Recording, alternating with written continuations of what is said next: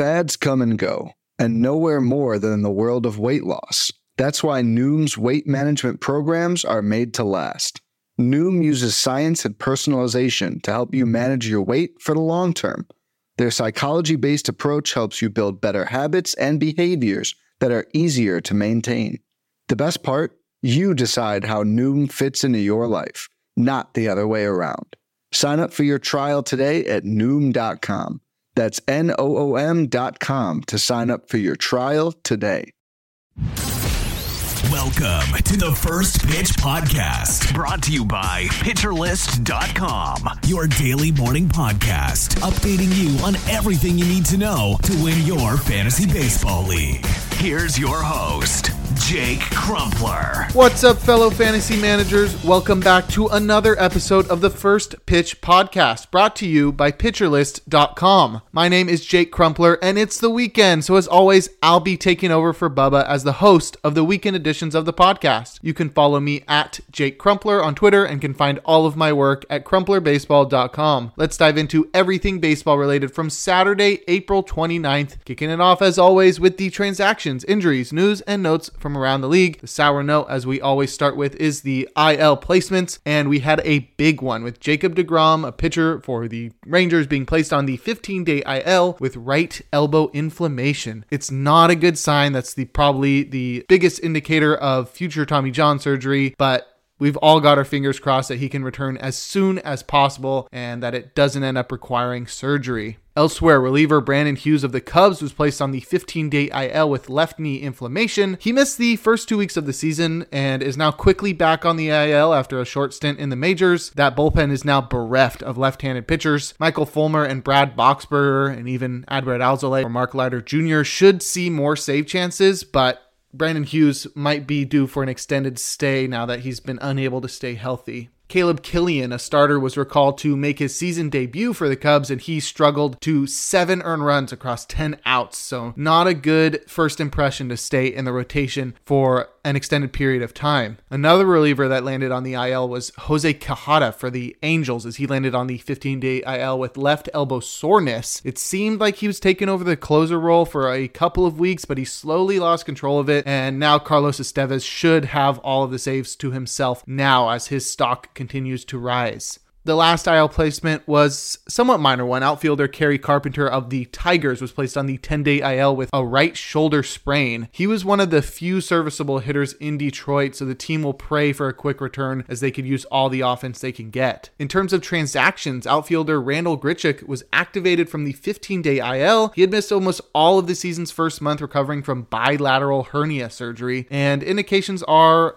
as of now that he will platoon with Jurickson Profar in left, but it's hard to tell because this could have just been a case of Profar needing a day off the first day Grichuk was back and that they just happened to face a lefty. So that's something to watch to see if Grichuk will get every day at bats. They do sort of need a center fielder right now. Gavin Stone, a starter for the Dodgers, is expected to be promoted to start on Wednesday. He had a 4.74 ERA and six starts at AAA this year, but he pitched to a 1.48 ERA with a 34% strikeout rate and 121 and two thirds innings between high A, AA, and AAA in 2022. So he's definitely one of the top pitching prospects in all of baseball. Lastly, outfielder Ramon Laureano of the A's was activated from the 10 day IL. He will return and will continue to provide power and speed in a weak Oakland lineup. While he did strain his left groin, he immediately showed that his arm was completely fine with a great throw to catch a tagging runner going from second to third. Definitely worth the watch. And now for the news outfielder Julio Rodriguez left the game with back discomfort, so that'll be something to watch. He's currently day to day. Outfielder Aaron Judge of the Yankees has a strain at the top of his hip. The Yankees will wait a couple of days to see if he can improve and avoid an IL stint, but the final decision will come on Monday. Lastly, infielder Aledmys Diaz of the A's is likely to be placed on the 10 day IL with a left hamstring injury. Now it's time to look at the notable performances from around the league on Saturday as we saw 16 games. We had two doubleheaders, one between the Tigers and the Orioles and another between the Pirates and the Nationals, but we had a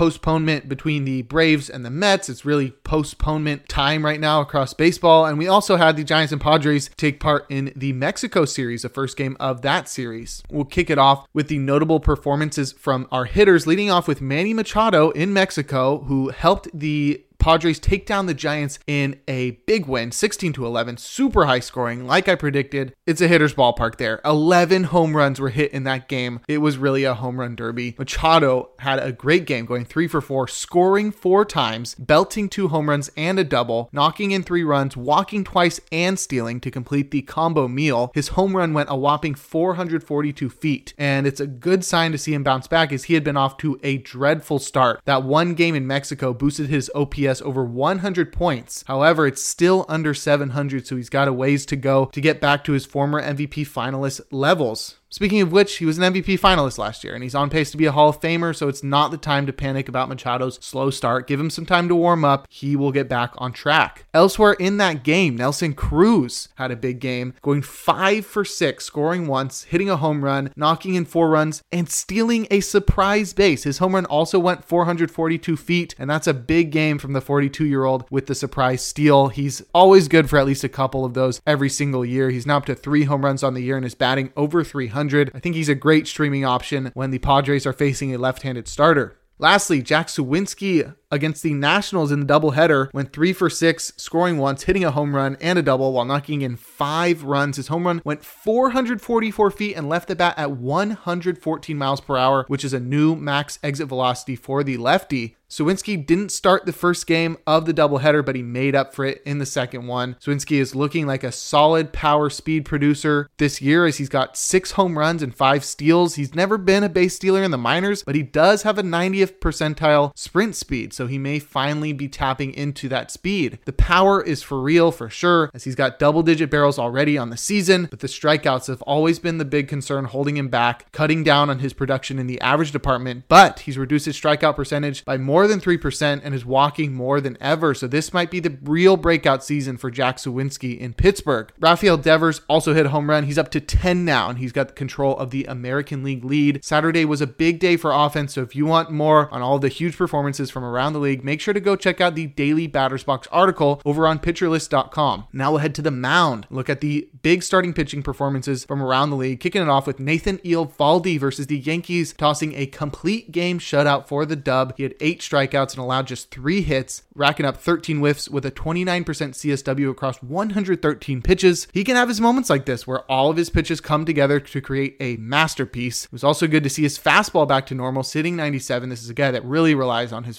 velocity. The Rangers will need him to step up now with DeGrom out, but his first start as the team's number one starting pitcher will be next Saturday as he's taking on the Angels. Kevin Gausman had a huge game against the Mariners tossing seven innings with six hits, no earned runs, one walk, and 13 punchouts. He unfortunately had a no decision, but he made up for it with 29 whiffs and a 41% CSW, which is good for the golden goal. He led baseball in whiffs during the Gallows poll and led baseball in CSW to earn the King Cole. He had increased velocity across his whole repertoire, though he mostly stuck with the fastball and splitter. The splitter was invisible. Batters could not see it. He had 20 whiffs on the pitch with a 50% CSW, and that is clearly the best and most consistent splitter in all of baseball, a pitch that is often very inconsistent so far it's looking like Gausman is having a much better BABIP luck than last year. So if he can maintain that as well as the velocity he showed in this start, going into his next start in Boston, he should continue to cruise. Going opposite him was Easton McGee as he was making his season debut for the Mariners. He took the no decision, but he tossed six and two thirds, allowing just one hit with no one runs, one walk, and two strikeouts. He had seven whiffs and a 27% CSW. Pitching into the seventh with just 64 pitches, he was seven outs away from a no-no before allowing a double to Matt Chapman. This was just the second appearance of his career and it was his first start in the majors, but I think this was just a case of a lack of familiarity for the Blue Jays and a lot of BABIP luck as all of his outs except for two were recorded in the field. The sinker did most of the work and it was a called strike sinker which we know is not really something that carries over from start to start. He garnered 8 called strikes with the sinker while it racked up 50% CSW. It looks like he's replacing Robbie Ray in the rotation, but I don't think he's someone to chase. He had a 5 1.43 ERA with a 17% strikeout rate at AAA in 2022. But we had tons of great starting pitching performances on Saturday. We had so many guys with 15 plus whiffs, 10 plus strikeouts, or 5 plus shutout innings on Saturday. I'll run through those. Kershaw tossed 7 shutout innings with 9 strikeouts with 19 whiffs and a 36% CSW. Zack Wheeler tossed 6 innings of shutout baseball with 14 whiffs. Vince Velasquez tossed 6 innings of his own of shutout baseball with 11 whiffs. Hunter Greene tossed 5 shutout innings and struck out 10 batters with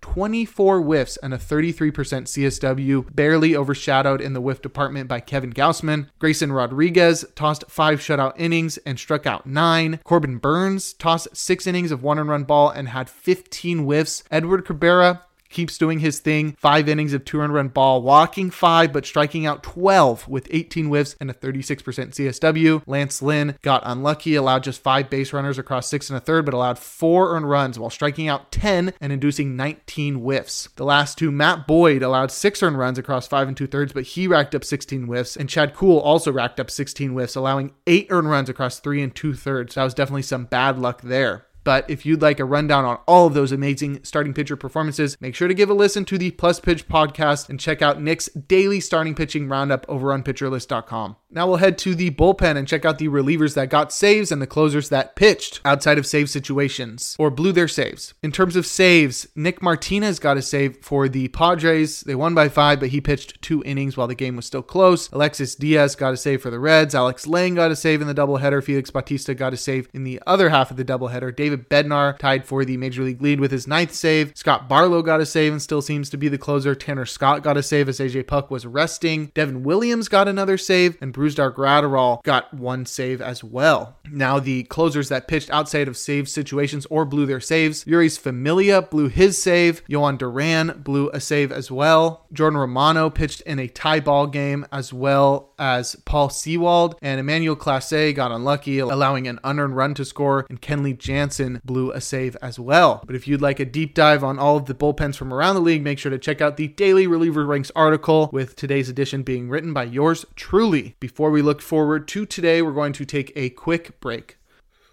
When it comes to weight management, we tend to put our focus on what we eat, but Noom's approach puts the focus on why we eat. And that's a game changer. Noom uses science and personalization so you can manage your weight for the long term. Their psychology based approach helps you build better habits and behaviors that are easier to maintain. And they help you understand the science behind your eating choices and why you have those cravings.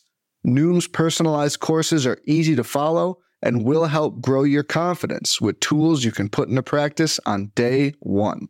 The best part? You decide how Noom fits into your life, not the other way around.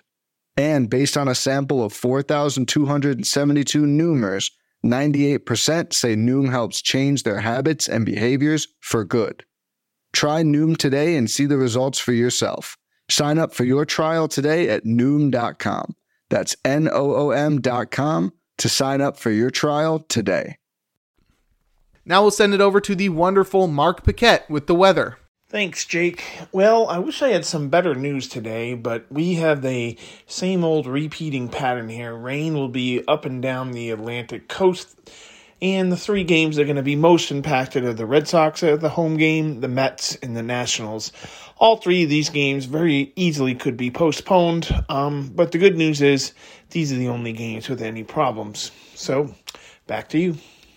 Thanks, Mark. Now, looking forward to Sunday, April 30th. We'll have 15 games on the schedule. We'll kick it off with our probable starters, and I like to give my matchup of the day. I'll be watching Logan Allen take on Chris Sale of the Red Sox. Allen had a great major league debut, and Chris Sale is one of the best pitchers of our generation. The auto start tier in terms of probable starters has six guys in it, including Drew Rasmussen at Chicago White Sox, Sonny Gray versus the Royals, and Nick Lodolo hoping to bounce back in Oakland. Our probably start tier has eight guys, and that's where we'll find our streamer of the day, Kyle Bradish. He takes on the Tigers, one of the weaker lineups in baseball. And I'll also be keeping an eye on Johan Oviedo taking on Josiah Gray. Both of those guys have pretty solid matchups as neither offense is super scary, and both of them have been very interesting thus far, and they could definitely rack up some strikeouts. In terms of hitter suggestions, I would suggest going and grabbing some Diamondbacks and Rockies hitters as they're playing in the most friendly ballpark in Coors, but the only one that can top Coors is the Park in Mexico, where the Giants and Padres hitters will be playing, and I'm expecting another home run derby on Sunday. Finally, we'll close things out with our relievers to watch. Felix Bautista has pitched in three of the past four days, so I think Yennier Cano could be the guy called upon in the ninth, and he's secretly one of the quietest breakout relievers in baseball. Jordan Romano has gone consecutive days for the Blue Jays, but so has setup man Eric Swanson, so I think Yimi Garcia could get the call. Emmanuel Clase has appeared in back to back games, so James Karinchak may get a save today. And finally, Devin Williams has pitched each of the past two days, but so has setup guy Peter Strzelecki, so it could be Joel Payamps in the ninth today. But that'll do it for today's episode of the First Pitch Podcast. Make sure to head on over to pitcherlist.com to check out all of the great articles and features we have on the site, including fantastic player pages and daily DFS suggestions. Join PL Pro to gain access to the Discord to interact with PitcherList staff and members of the community and to utilize the in season tools to help you win your leagues. That'll wrap up this edition of the podcast. You can follow me on Twitter at Jake Crumpler. Tune in tomorrow and every day for a new installment of the podcast and make sure to enjoy the day as we are blessed with another day of baseball. This has been the First Pitch Podcast, brought to you by PitcherList.com. If you enjoyed today's episode, rate us on iTunes, follow us on Twitter at PitcherList, and help support what we do by joining our Discord with PitcherList Plus at PitcherList.com slash plus.